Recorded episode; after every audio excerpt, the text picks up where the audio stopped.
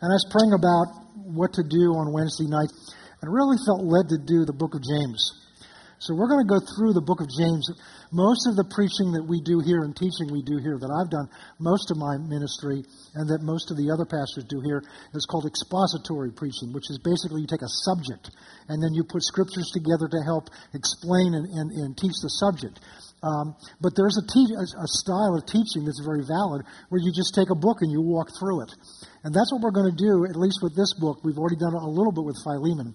Um, and one of the values of that is it teaches you how to study a book because uh, you, although you can take a subject and go through, and there are all kinds of wonderful devices online and in our bookstore, concordances and study guides that can help you do that. But there's just something wonderful about taking a book and just beginning to read through it thoughtfully and prayerfully. When I was first saved, I just, for some reason, started in the book of Ephesians, and I decided, to, in order to grasp it, I was going to take that book, that simple letter, and read it every day for a month. And my thinking ahead of time was, well, I'm not sure I can make it through a month because after two weeks, I'm going to know everything that's in there and I will get bored by the time I'm finished the third week. Oh my goodness, was I wrong. That's still my, I love reading. I, I, get something new ever I read out of Ephesians, and this is 37 years later, almost 38 years later.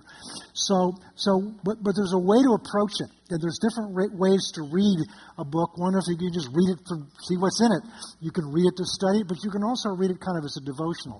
Well, we're going to read it to study it, to see what God wants to say to us out, out of this book. So before we do that, I want to explain to you when you start to look through a book like this, it's very helpful to have some background on the book, to know who wrote it, why it's there, who it was written to, and what the real me- what the message is of the book. Because this whole Bible is inspired by God, but it fits together. It fits together. So we're going to begin to look tonight. We're going to look at that, and then we'll begin to get into it. So, who is this written by? Well, it's it's written in this case, it's written by James. Other books that Paul writes, the name that's on there is who he wrote it to, who he wrote it. But this was written by James, and we're going to talk about who it's written to. So, who is this James? Well, there are a number, there are several theories. There are three Jameses that are mentioned in the Bible specifically. There is James, John's brother, the sons of Zebedee, the sons of thunder. Well, we know it wasn't him because in Acts chapter 12, he's executed by Herod. There's also a James, which is one of the listed apostles. He's called James the Lesser, but that's the only place he's ever named. And the third James that's referred to is Jesus' half brother. Jesus is, in spite of what some of you may have been taught in the church you went to, is that Jesus had half brothers. Mary was a virgin until Jesus was born and then Mary had children. And there are people that don't agree with that, but it's what the Bible teaches. And so Mary's children, one of them was James. James becomes the head of the church in Jerusalem in Acts chapter 15, where there's a, there's a conference in Jerusalem, basically to decide whether Christianity, this new thing, is going to be a separate religion or it's just going to be some adjunct or new feature of Judaism. That was decided at a council that was held in Jerusalem by the pillars of the heads of the church. And James steps forth as the spokesman for the church, brings all the discussion together, and he discerns what the Spirit of God is saying to the church, and discerns, of course, that the Spirit of God is saying that, that you do not have to keep the law to be a Christian. And that was the issue. And so James steps forward as the leader of the church in Jerusalem, and most likely that's the same James.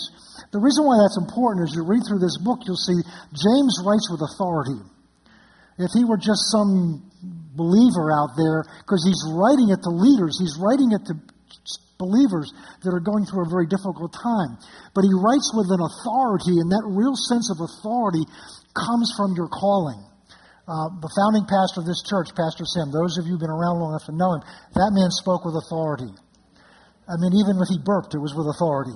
I mean, whatever he did was with authority, and that was not the nature of his personality, it was the call on him. The, the, the office that he stood in gave him the authority to speak. And so there's an authority that you can try to work up yourself, but it doesn't work very well. But when God has given you a calling and you step into that calling, there's an authority that goes with that. And that James speaks with that authority. There are 54 incidents in this, and I didn't count them, I've read this in a study. 54 incidents in this simple short letter where he commands something. Where he just says, do this, you must do this. And so it's very instructional. It's also a book that's it's filled with wisdom, and I'm getting ahead of myself a little bit. So, now, to whom is it written? Well, he tells us it's written to the Jews that have been dispersed. What happened in that first century is that there was a tremendous, there was a tremendous persecution that came against the church. And as a result, many of the believers, instead of holding on to their house and their goods, fled Jerusalem to go to other parts of the known world around there, most of which was a Gentile world. It was up into what, where Turkey is now, which was called Asia Minor back then, which is where the churches that Paul wrote to in Galatia and, and, and, and all, some of those churches uh, were there, and then over into Greece. And, the, and it's called the dispersion, this diaspora. The, these Jewish believers, to avoid persecution from their own Jewish leaders, not Christian, but the in the synagogue, they fled for their safety. Now, what they went through is called persecution. What we deal with is nothing compared to that. I mean, they literally lost their jobs, their homes, their possessions, and in some cases, parts of their family. And they chose Christ instead of their comfort. They chose Christ instead of their possessions. In many cases, they chose Christ instead of their freedom. And in some cases, they chose Christ instead of their lives. And I really wonder what we would do today if we were faced with some of those choices. I really wonder what we would do. Well, I believe God's strengthening us, so if that time ever comes, we would be prepared. But, but, but they faced that. And so this letter is written to Jewish believers, they're, they're Christians, that have, been, that have been persecuted for leaving their Christianity, leaving the Judaism and becoming Christians.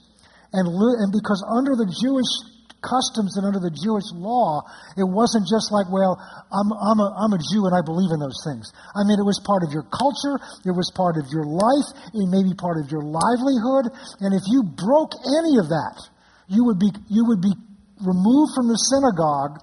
And that was not just, oh, I can't go to that church, I can go to another church. No, no, you were, you were excommunicated from fellowship. They didn't talk to you. And in John chapter 12, it's around verses 52, 53, and there, Paul, John says that there were many of those of the Jewish, there were many of the Pharisees that believed in Christ. Many of them, but they would never confess him publicly out of fear that they would be kicked out of the synagogue. So they were willing to deny him publicly, even though they believed in their heart, because they were afraid of being removed from the synagogue. And I just want to get across to us that's not like being said you can't come back to FCC anymore, but you can go to His Providence over here or Waters or some other church. No, you couldn't go to a church. And in those, our society, that's not a big deal. But in their society, it was everything.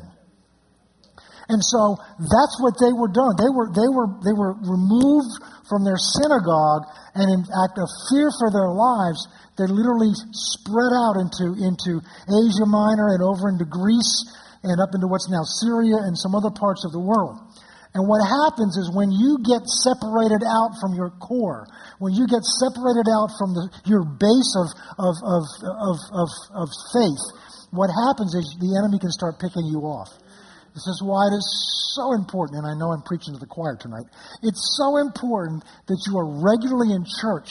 It's so important that you're not just here, but you're, you're an active participant, an active part of the body here, because that's not just for your benefit, it's for your protection. Because none of us can survive it out there. Oh, we can go through the motions, but we're not going to grow. I could not survive it been walking with the Lord for almost 38 years. I've been a pastor for 24 or something like that. And I could not, and you hear me say this at every altar, but it's true.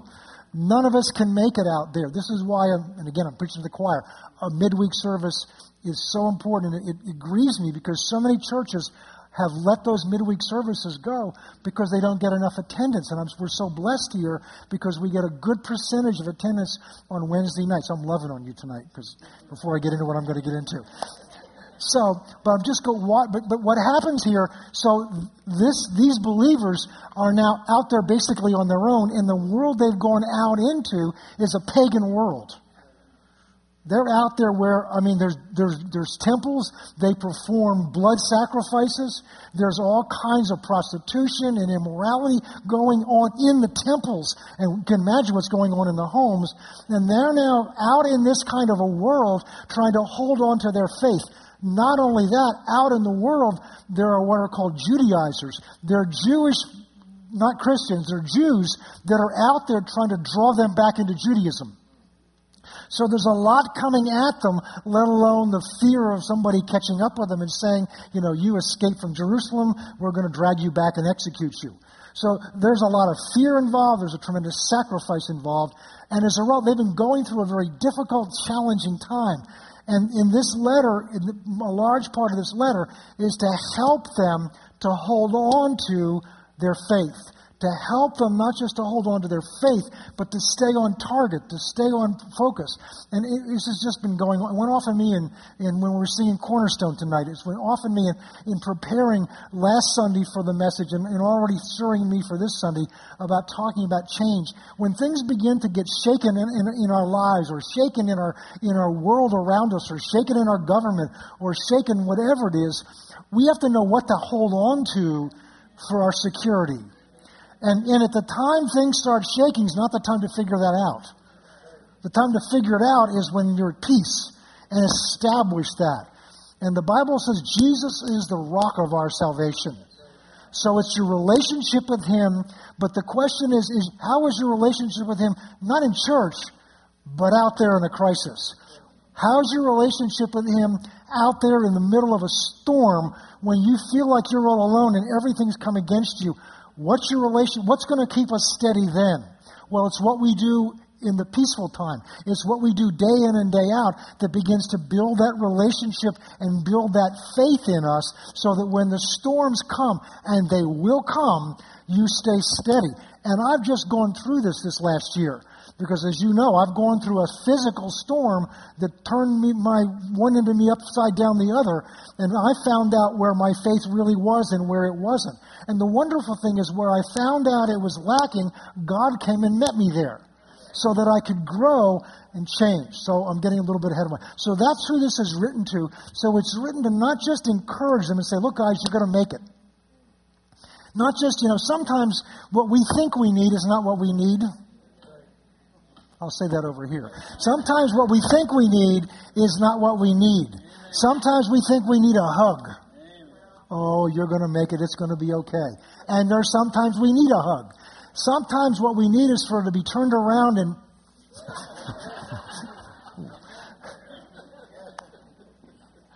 it's an interesting story, and this is not something I thought up. I heard this from another teacher, but it really struck me. You know, John the Baptist, we're just to take our time going through this you know, this, John the Baptist, after he did what he was called to do, ends up in jail. And he ends up in jail waiting to have his head removed from the rest of his body. And there's a place where he sends some of his remaining disciples to Jesus. This is amazing. What I love about the Bible is that these are real people. They're real people. They have strengths, they have weaknesses. They have good days and days that aren't quite so good. They have days when their faith is so strong and days when their faith isn't quite so strong. And the Bible tells it all. Aren't you glad you're not in the Bible? It tells it all. And with very few exceptions, it shows their strengths and it shows their weaknesses. So that tells me I don't have to be perfect all the time. I don't have to hit this standard all the time. I want to grow and I want to have more days when I hit it, but those days when I don't hit it, that's okay. Uh, God's still working in my life. So you here you've got John the Baptist, who's recognized that, that Jesus is the Messiah. He's the one that, that baptizes him in the water, and the, and, the, and the Holy Spirit comes down, and he's filled with the Holy Spirit. He's the one that said, I must decrease so that he can increase. He's the one that said, I'm not even fit to, to, to, to untie his sandals ends up in prison when he's decreased and Jesus is increased. And he takes his disciples, some of his disciples, and says, Excuse me, would you go visit Jesus and just check again? Are you really the one? Imagine that. He's going through all of this in great faith, and he's sitting, uh, he's sitting alone in prison and he begins to question his faith. he begins to look back over his life and says, Did I perhaps miss it? And so he sends these disciples to Jesus. And here's Jesus' cousin, the one that was his forerunner, the one who, who has been faithful and loyal, comes and just asks for a little bit of encouragement. Just let, send me back to the master. Uh, send me, send me back to, my, to, to, to John and just, just reassure him that, that you are the one. And instead, Jesus has him follow him around. He says, I've opened blind eyes, haven't I? I've raised the dead, haven't I? I've cast out demons, haven't I? And, and then he sends them back. And then after he sends them back, now he starts extolling John saying there's no one's lived so far that's, that's better than John. Why didn't he do that to them when he could go back and say, Jesus said, You're the one, and there's nobody greater in heaven than you are? You following me? Why didn't he tell the disciples to go back and tell him that? Instead, all he did was tell him what Jesus, show off what Jesus was doing. But you know what he was doing? Because the foundation of John the Baptist's ministry is a prophecy in Isaiah. And what Jesus is doing is going through that prophecy and saying, I have fulfilled everything that's in that prophecy, and that prophecy says you're the one that's going to come, and you're going to announce the coming of the one that's going to do those things. So here's what that all boils down to. We look at that situation out of great compassion and think, Jesus, you are hard hearted. All, all John needs is a hug just a nice love note saying, Good job, John. You know, you're suffering well. But sometimes when we want, when people come down to us at that level, what they're really saying is like, I'm feeling sorry for you because you're having a bad day. I don't really believe that you can get out of that. Instead, what Jesus was doing was reminding him of his call and that he had fulfilled his call. And that's the greatest compliment and encouragement Jesus could have given John. Instead of saying, Look, it's okay, John, I understand how you feel, he simply reminded him of his purpose and that he was faithful to that purpose. So there's times God, instead of coming to us and saying, Look, I understand you're having a tough day, sometimes God comes to me and jerks the slack out of me with the Word of God. And says, Boy, stop feeling sorry for yourself. You're only praising the devil instead of praising me. Because with me, there's nothing to feel sorry for yourself about, because my word says you're more than a conqueror through Christ Jesus. My word says I only ever cause you to triumph through Christ. So why are you sitting there feeling sorry for what you're going through? Because what you're doing is you're admitting that the devil's winning. Why don't you stand up and start praising me and start giving thanks to me? That's not a hug, that's a kick in the seat of the pants, but it's what I needed. There are times he'll hug you, but he knows what you need. Almost always, what we want isn't what we need. Now, I said that in that long winded way to say that's what James is doing here. James, you'd think with James would say, Look, just hold on. You can make it, guys. You're doing well. But instead, he's calling them back to the Word. The rock that'll get you through. Actually, I, in a way, I misspoke earlier. I said the rock you need to build in your life is your foundation of Jesus. But what Jesus said is what will get you through the storm in Matthew 7. What Jesus said is what will get you through the storm is he who hears the word and does the word will be like the man who built his house on the rock. So the rock that gets us through, the rock that gets us through the storms and the tests is the word of God that we're doing that becomes part of our life. And so, what James is calling them back to, I never taught this before in my life. What James is calling them back to is what they already know of God's Word.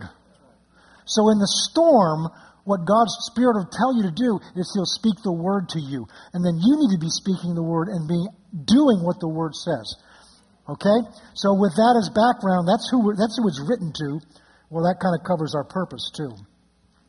It's to help these persecuted believers to stand strong. Now, I want to give you, let's get a little bit of perspective about this because there was controversy in the early church uh, Well, even up until Martin Luther. And Martin Luther, of course, was the great reformer. Martin Luther is the one that discovered or rediscovered the doctrine of righteousness by faith, that we're saved by faith in what Christ did and not by any works of our own. And, and that had been hidden for years from man. God didn't hide it, man hid him from himself. But Martin Luther had that revelation, and that's what started the, the, the Protestant Reformation. And, and so and, and so, but when Martin Luther saw this book, he believed it should not have been part of the Bible. It's called the canon. It's what letters should be part of the, the inspired Word of God.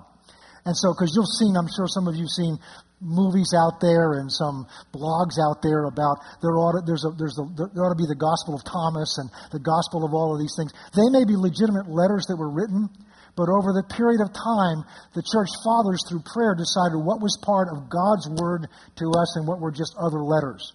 And so Martin Luther had an issue with this because a lot of this is based on what you do, not what you believe. And we'll explain that as we get into it. So he didn't understand what this was doing. Now, what I personally believe is why this is where it is, is because this is going to be this is going to be worth writing down.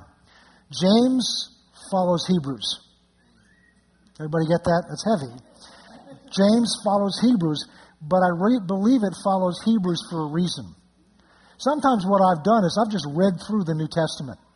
Just sit down and read through it. Maybe not all in one sitting, but I'll read one week, I'll read one letter. The next week, I'll read another letter. Some of them are big enough, I may have to divide it up in between two weeks. But as I was doing that, I noticed a progression. I, and I don't want to get sidetracked into this. But, but Romans is doctrine, pure doctrine. And then you begin to get into Corinthians, which is a letter written to, to two letters written to the same church to correct issues. But we get some wonderful insight into what Christ has done for us through that. But as you get further along, it begins to get a little tougher. You ever notice First and Second Peter's a little tougher? Titus is a little. They're not some of my favorite books to read because it talks about how to go through difficult times. I don't want to know how to go through difficult times because I don't want to go through difficult times. So don't tell me the world's going to get shaken and what, what remains of God is the only thing. I don't want to know that. I want to know that Jesus loves me. This I know, for the Bible tells me so. I want to know that God wants to heal me, and that's all part of the gospel. But there's a reason why that's in there, and it's kind of like the the, the, the, Brussels sprouts and the greens and the beans that you, you don't want to eat, but you know they're good for you. But I want to go from the salad to the dessert. But I don't want to eat, but we know we need to eat all of that because it's good for us. Anyway, so the book of Hebrews, one of my favorite books, the book of Hebrews is written again to Jewish believers that had been dispersed, but they were being tempted to go back under the law. They were tempted to try to take Christ and fit him somewhere under the law again. So this is why Hebrews begins with a comparison of Christ with angels, then of Christ with the high priest, of Christ with the law.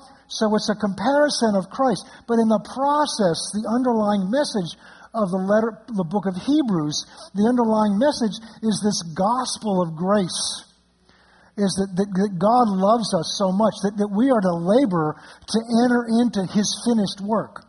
Hebrews 3 and 4 talks about his finished work. It says that, that as the Sabbath was, that God rested on the Sabbath.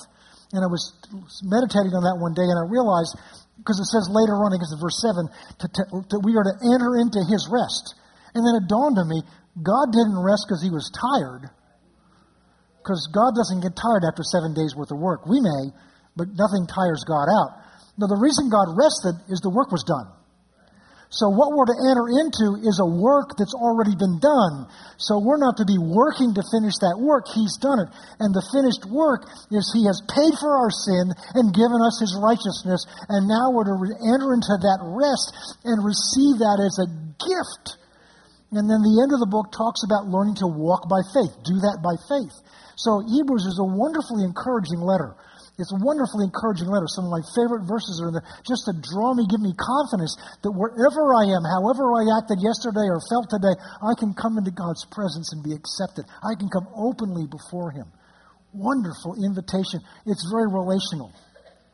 But having done that, now you go into James, and James deals with very practical ways of living our life. So it's a balance to it, and the church needs that balance. Right now, we're, we're in a season where so much of the teaching out there is on grace, and we've needed that. Because we've come out of an era where what was taught was the word and faith, but what we've done is we've taken faith and turned it into a law. What do I have to do? What are the 15 things I got to do to be healed? And all the focus is on what do I have to do. And so the Spirit of God will bring, when we are on one side of an excess, He'll bring teaching in and highlight teaching that will begin to adjust that, that back. And now sometimes to adjust something from this side to this side requires an overemphasis. Anybody ever learn to ride a bicycle? Three of you. Okay, good. That's good. Okay. I remember when my father taught me how to ride a bicycle, he said, well, What you got to do is get on the bike and balance. Now, this is not what would happen because I was too young. But what would have gone through my mind if I were older is, what's balance? Well, balance is when you balance is when you balance is when you don't lean too far to the left or too far to the right. Okay, how do I do that? Well, you start leaning to the left, and if you start feeling like you're going to go over, you start leaning to the right. How far to the left do I go before I start? Well, you, you got to get on the bike. You can hear principles, but the only way you're going to learn where that point of balance is, is to get on a bicycle and have them go along as my father did, then then let go. And you got to find it out for yourself by leaning this far. Whoa! And maybe you went too far that time and fell down and skinned your knee. Now I know I went too far that way. So now what you got to do is adjust back this way. But it's always this constant process of adjusting back and forth, which means you may for very little time be right dead center. But that's okay. You're still balancing. Well, the work of the Spirit of God in the church is like that, except it doesn't happen so fast. So the mistake we make is when we take one leaning to the left and say, that's what we're supposed to do. So it's all lean to the left. But some of us may need to lean to the right. I was asking God about this one time. He said, Well, you've had four kids. Were they all the same? Uh, no. In fact, two of them were identical twins, and they weren't exactly the same in how they handled situations. And he said, Well, as you learn to discipline them and you learn to train them and you learn to teach them, it was based on where they were. So you didn't do the same thing with everybody. He said, Well, I don't do the same thing with everybody either. I know where you are and what you need. So as you learn to listen to what I'm talking to you about, it may not be what I'm talking to Gary about. So this is why we can't compare ourselves with each other. It's learning to know what God's doing with you. Well, the same's true with the church. The same's true with the church at this particular, in general, at this particular season. So here we have a teaching where we've had the book of the Hebrews, which is all, which is about grace, which is very essential. But the problem is once you're set off, all you know is grace. The Bible's not all, I mean, grace is underneath everything because we can't do any of it without grace. Then what you get is a flabby, lazy church that thinks all we do is come to church and hear how blessed we are and don't realize that there's a lost world out there they're there to reach. Don't realize there's things such as Christian character, that God is at work in you, both to will and to do his good pleasure, that the Spirit of God is in you to form Christ in you. Paul says to one of the churches, I labor until Christ is formed in you. God wants to change you.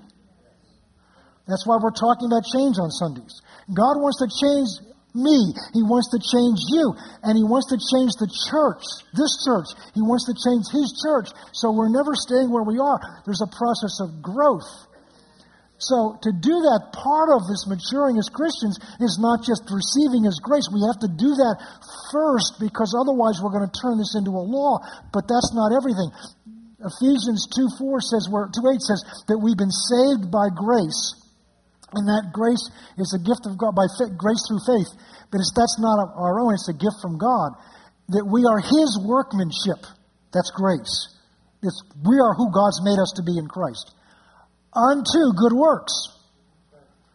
So now we're in a tra- we're in a season where people want to throw good works out, except Jesus talks in Revelation about coming and inspecting our good works. So we have to have good work, but that's not how we're saved by God. That's not how we're, our qualification to come before God is not our good works, but we should, there should be good works. So this is a balance. And so as we get into this book, and we'll see this more clearly as we get into it. So I believe the book of James is essential, and it's exactly the right spot. Because as you go through it, Hebrews, will, will, if you read it carefully, will open your heart up to the love and grace of God. But then if we just sit in Hebrews, we'll just sit in God's presence and say, Oh, isn't He wonderful? Isn't He beautiful? And come to church and just sit in church and have wonderful meetings and bless each other and prophesy to each other and bless each other while there's a world around us going to hell. And so there's a point, we need that.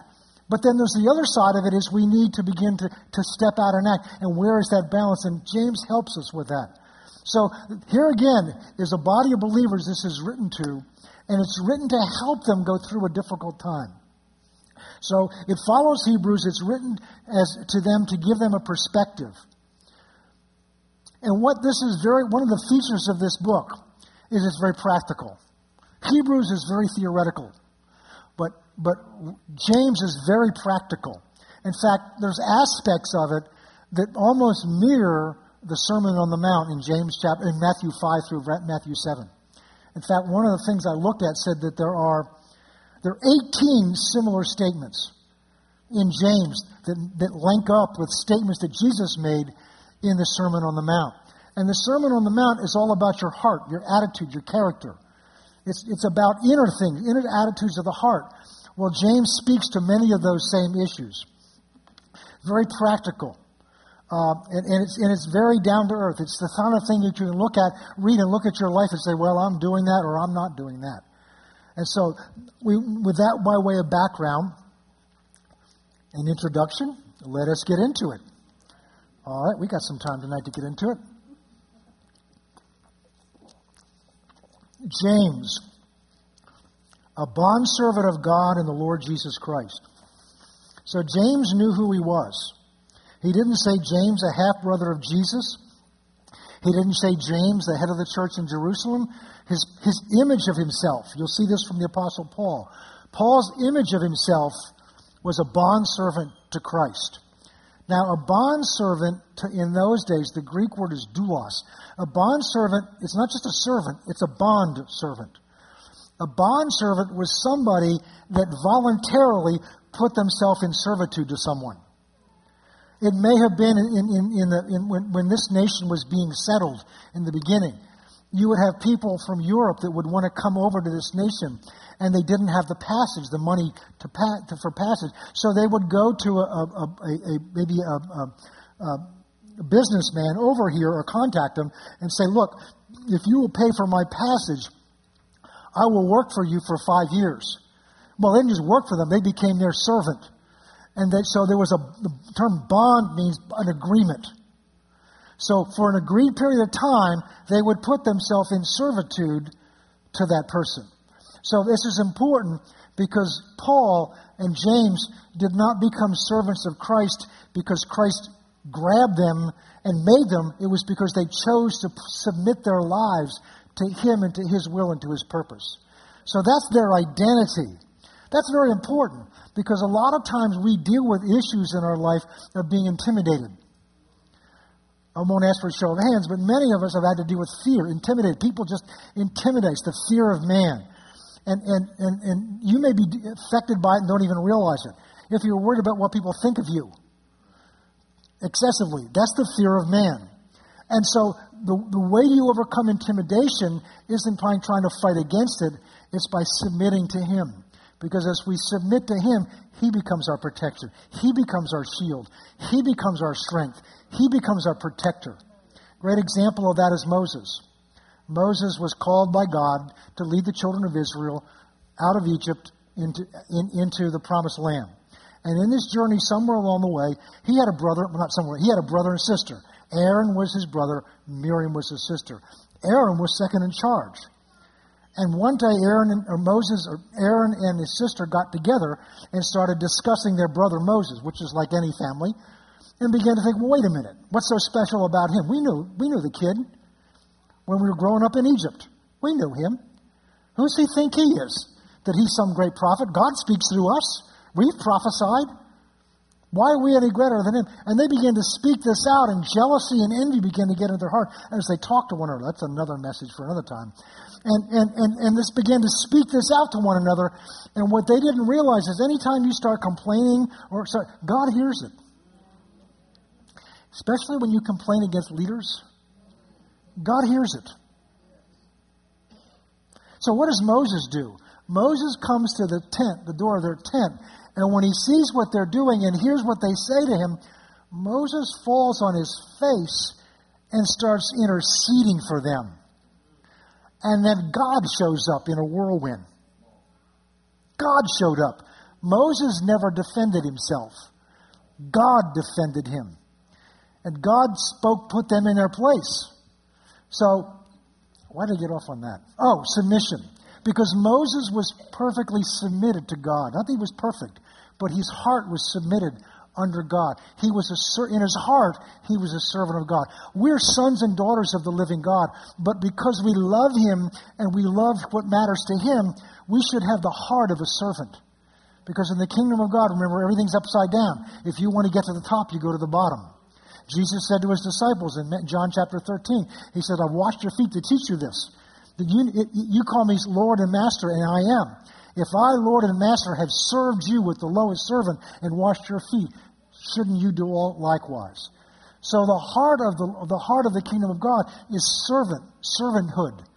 And uh, there was um, one of the things my son says, because he got it in talking to one of the bands that have been through here. We've got so many, you may hear more of this this year.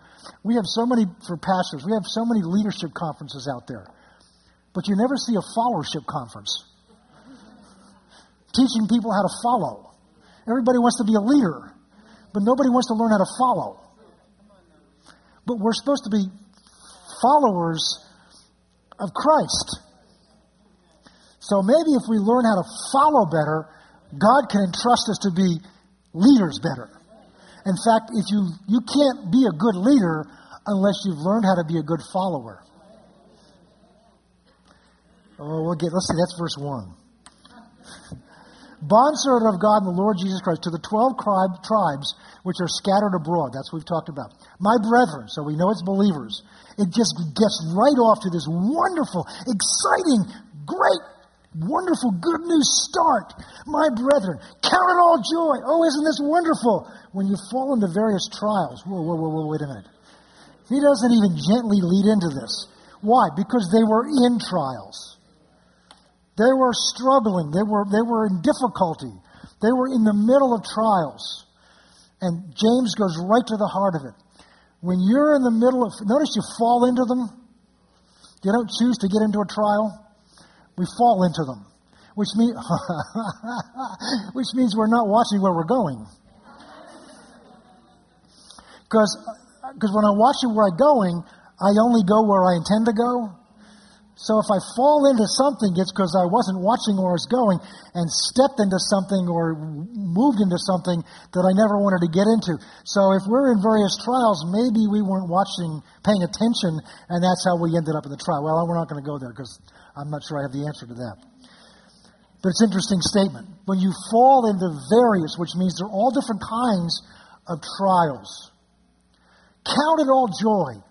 So falling into the trial is an accident, but counting it all joy is an act of your will. The term count in the Greek, if I remember correctly, I didn't, I didn't look it up today, it comes from an accounting word in, a, in, a, in, a, in an accounting system, in a double entry accounting system, which any real accounting system has, you have two columns. You have credit and debit, and I always have trouble remembering which is it, but it doesn't matter because I don't have to do it anymore. But then you have your expenditures and your income get put into a charge to an account. So we have an account for the income that comes in from Sunday tithes and offerings. We have an account that comes in from the Wednesday night tithes and offerings. We have an account. So when the money comes in, the, the bookkeepers have to decide which account does that go into, which cubbyhole. There's one checking account, but in our books, which account. So that's a choice that's made based on what's appropriate. That's what that word means. So it's a decision to make. And I remember back when I was running things in, in the office, we would have some new thing come up, and they would come to me and says, "What count? Should, what account should we charge that to?" So we'd have to, I'd have to think it through. What's the most appropriate in light of what reports we won at the end of the year? What's the most appropriate cubbyhole account to charge that to? It was an intentional act of my will for what was, what was the best, would produce the best reports. It wasn't what just felt like the moment. So when you fall into a various trial, you have to purposefully, just like we have to decide this goes into account 1041. We have to choose to, to treat, whoop, thought I kicked the bucket there. We have to choose to treat that experience as something that may not feel natural. So we have to choose to treat that trial as what? Account. Joy. That's not going to be because you feel it. Because if we felt it, we wouldn't have to account it. It would just naturally happen. But we're to, it's an act of our will, which is part of the process of renewing our mind. Because what our unrenewed mind will tend to do, especially when it's connected to our undisciplined flesh, is we find ourselves in some trial, some emergency comes up, something. Notice it doesn't say if you fall into various trials, it says when. So the good news that we start out with in the book of James is you will fall into various trials.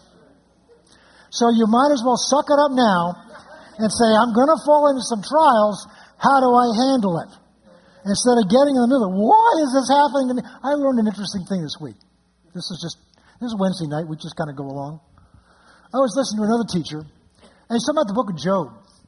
The book of Job, of course, is, is, a, is, is one massive trial that Job went through, all in a couple of days. And Job, and, Job is, is, is starting, why did this happen? And Job's three wonderful friends show up. And they spend the next 37 verse chapters debating with Job why this happened. Somewhere around chapter 40, God shows up.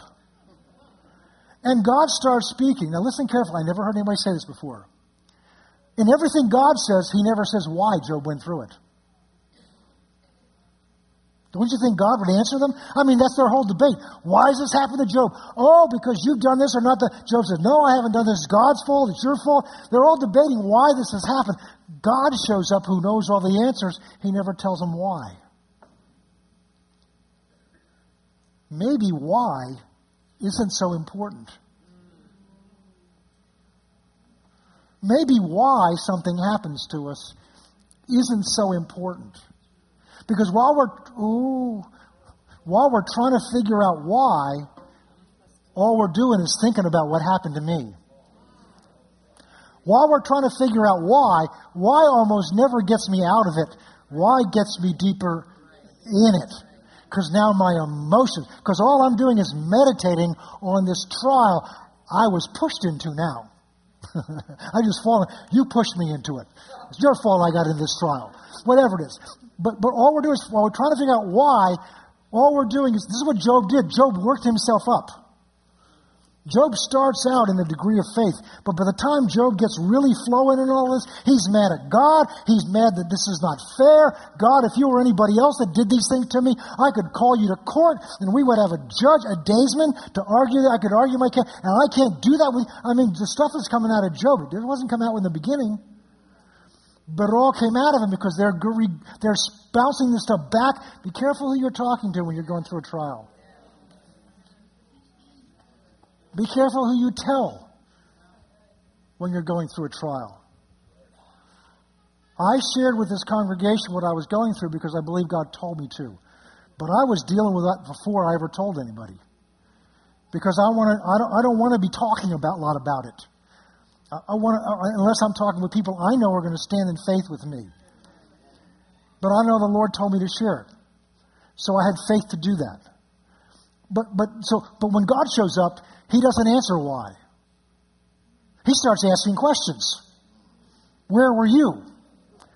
What he does is he doesn't hug Job. Oh, this is good. We're coming full circle. He doesn't put his arms around Job and say, Oh, oh, poor Job. I mean, I didn't do this to you. The devil did this to you. He's the one that came and did. Job, I know you lost your family, you lost everybody, but the one family member you should have lost, you know, because uh, she told Jim, just curse God and die. You know, and then and you, you should have, you know, you, you got all these friends. you know, that are trying to tear you down. Job, I know this is terrible. No, Job, God starts asking Job, who do you think you are? He puts Job in his place. But out of love, he corrects Job. He jerks the slack out of Job. And by the time God's finished, because God is a father that loves us, but a father that loves us will sometimes speak straight talk because he loves us. And God corrected Job. He corrected an inner attitude that Job had that would hurt him down the road. In fact, that attitude opened him up to what he went through. It opened him up to what Satan was able to bring into his life. And when God's finished with him, he's twice as blessed as before any of it happened. So as this is all about going through trials and how to go through it. And the first instructions are to count it all joy. And that word joy is a big word. It's, it's the same word when he said greetings. It's like it's it's it's like charis. It's like it's it's to be uh, uh, uh, to celebrate. It's to it's to it's to it's to throw your arms around somebody. I've heard some people say it really means to throw a party. It means to be joyful, happy. In a trial? How can you do that? Well, he's going to explain to us how to do that. See, in order to mature as Christians, and this is one of the concerns I have, because as I hear people talking in the body of Christ today, especially young people, I, I don't hear a lot of regard for the Word of God. It doesn't mean people don't read it, but we don't read it as an authority in our life.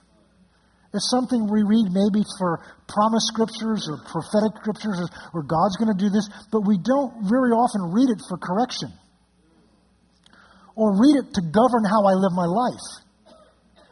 And so one of the teachers I've listened to says, you know, and, and I think I've mentioned this before, he says, so most Christians nowadays don't let the Bible interfere with what they believe.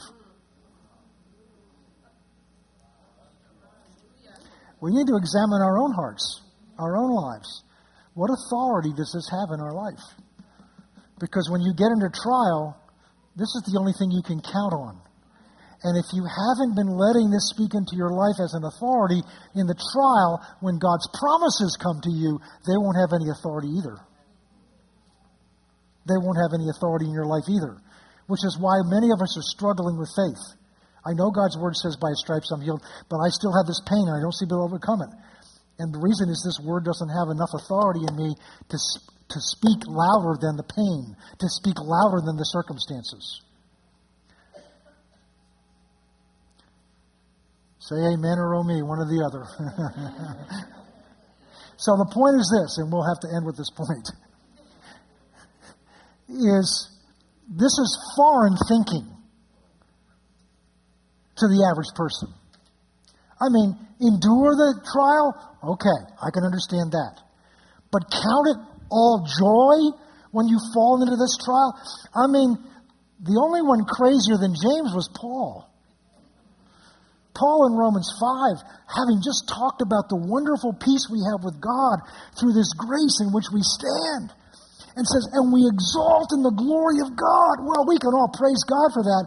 We exalt thee. We can sing that in church. He said, and not only that, we exalt in tribulation. Whoa, whoa, whoa, whoa, whoa, whoa, whoa, whoa, wait a minute. You've been hanging out with James? You've been drinking the same stuff James been drinking? Yes. He says, we, he says, we glory in tribulation. James is saying, I count it all joy when I fall into various trials. Either they're crazy because they've been spending too much time in the Bible. I mean, they've become fanatics with this stuff. They're, they're not well grounded. They're not dealing with reality. They're off in la la land somewhere because they're talking about going through a trial and counting it joy. They're talking about going through tribulation and glory in the tribulation. Either they're crazy, in which case I can't trust anything they say, or they see something we don't see. They've tasted something we don't taste. And Paul was extremely intelligent, extremely spiritually sensitive. The doctrine he had, he got personally from an appearance of Jesus in the Arabian desert. James was Jesus' half brother. In 1 Corinthians 15, it says, after Jesus was raised from the dead, he appeared personally to James and some others. So these are two men that had a personal audience with the risen Christ. So, I love you, and we're wonderful people. I love me, and, and, and I, I can understand some things, but I'm going to go with them. That maybe they see something we don't see. Maybe, see, this is where we can come to church, we can hear a message like this and say, Yes, amen, Pastor, that's a great message, and walk out there and leave all of that here.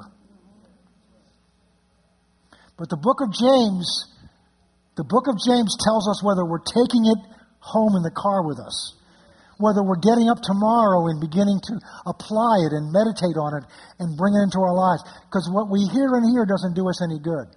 We need it. It's what we do with it out there. What we read from here doesn't do us any good unless we apply it in our lives. And so there's something that they see That's what we're going to begin to get into next week. There's something James sees about the trials he's gone through, and he's trying to encourage them and what they've gone through. There's something about the trials that Paul went through, because he went through. You ever think you're having a bad day? I can give you some scriptures to read of what Paul went through. But he went through them with an attitude of victory. He went through them with an attitude of joyousness. I mean, he's in the Philippian jail, the inner lower jail, at midnight with Silas chained in stocks, and they begin to sing praises unto God. And that's an earthquake came, but they didn't know an earthquake was going to come. They weren't singing so an earthquake would come. They were singing because they were joyful. Some of the, the letter of Hebrews was written said, and you joyfully experience the plundering of your property. Well, wait, this is not just Paul and James now. They're all nuts. No. They've all seen something and experienced something we haven't yet. And I'm spending time with this because I believe the Spirit of God wants to arrest us, awaken us, and paint a picture to us that there's, there's a place we need to grow to. And it all is the process of renewing our mind, learning to think differently, my signature course on renewing the mind, Romans 12, 2. We're transformed. That word I've heard you've heard me teach before means to take what God's put on the inside and bring it to the outside. What's part of what He's put on the inside is joy. Part of what He's put on the inside is His peace. But it's to bring it to the outside so we're living it out in the middle of the trials. We're living it out in the challenges. We're living it out when we failed miserably yesterday, or we're living it out when we succeeded wonderfully today. We're living it out. And that happens by renewing our mind, changing how we think about the circumstances. And the way the Bible tells us to think about them is almost always the exact opposite of the way the world thinks about them, and therefore what we've been indoctrinated with. The world tells us when you fall into various trials, panic, feel sorry for yourself, tell everybody what you're going through, call everybody you know and tell them how terrible this is. We cover it by saying pray. but what we really want is we want them to know what we're going through. We need to renew our minds. We need to, we need to mature. We need to grow up. And the good news is this word, as we begin to read this together and not argue with it, but accept the implanted word which is able to save your soul, I'm getting ahead of myself, this word will produce in us that maturing. Amen? Praise God. Let's pray. Father, we thank you for the word tonight. We thank you that you love us so much, that not only did you save us and redeem us, but you don't leave us where we are. You love us where we are. But you love us so much, you won't leave us there. That you'll challenge us. And Father, there may be some of us, maybe many of us tonight, that are facing difficult challenges. and they're maybe even overwhelming to us. And we came tonight hoping we were going to hear a word of encouragement, a word of comfort. But only you know what we need. And Lord, we're open and willing because we trust you that you will not just speak into our lives, but you will bring into our lives what it is we need where we are so that we can stand up, we can stiffen our back, and we can overcome. You know what we're able to do. And so, Father, we trust ourselves to you. I pray, Father, that the seed of the word that your spirit is sown into each one of our hearts tonight would begin to take root. And the Spirit of God who dwells in us we begin to take the truth, the seed we've heard tonight, and begin to open our eyes of our own, our own eyes individually where we are, that we would truly see and hear what it is you're speaking to us. You love us, so you only speak out of love, but you will speak to us the truth in love. And we thank you so much for that. We trust ourselves to you tonight in Jesus' name. Amen.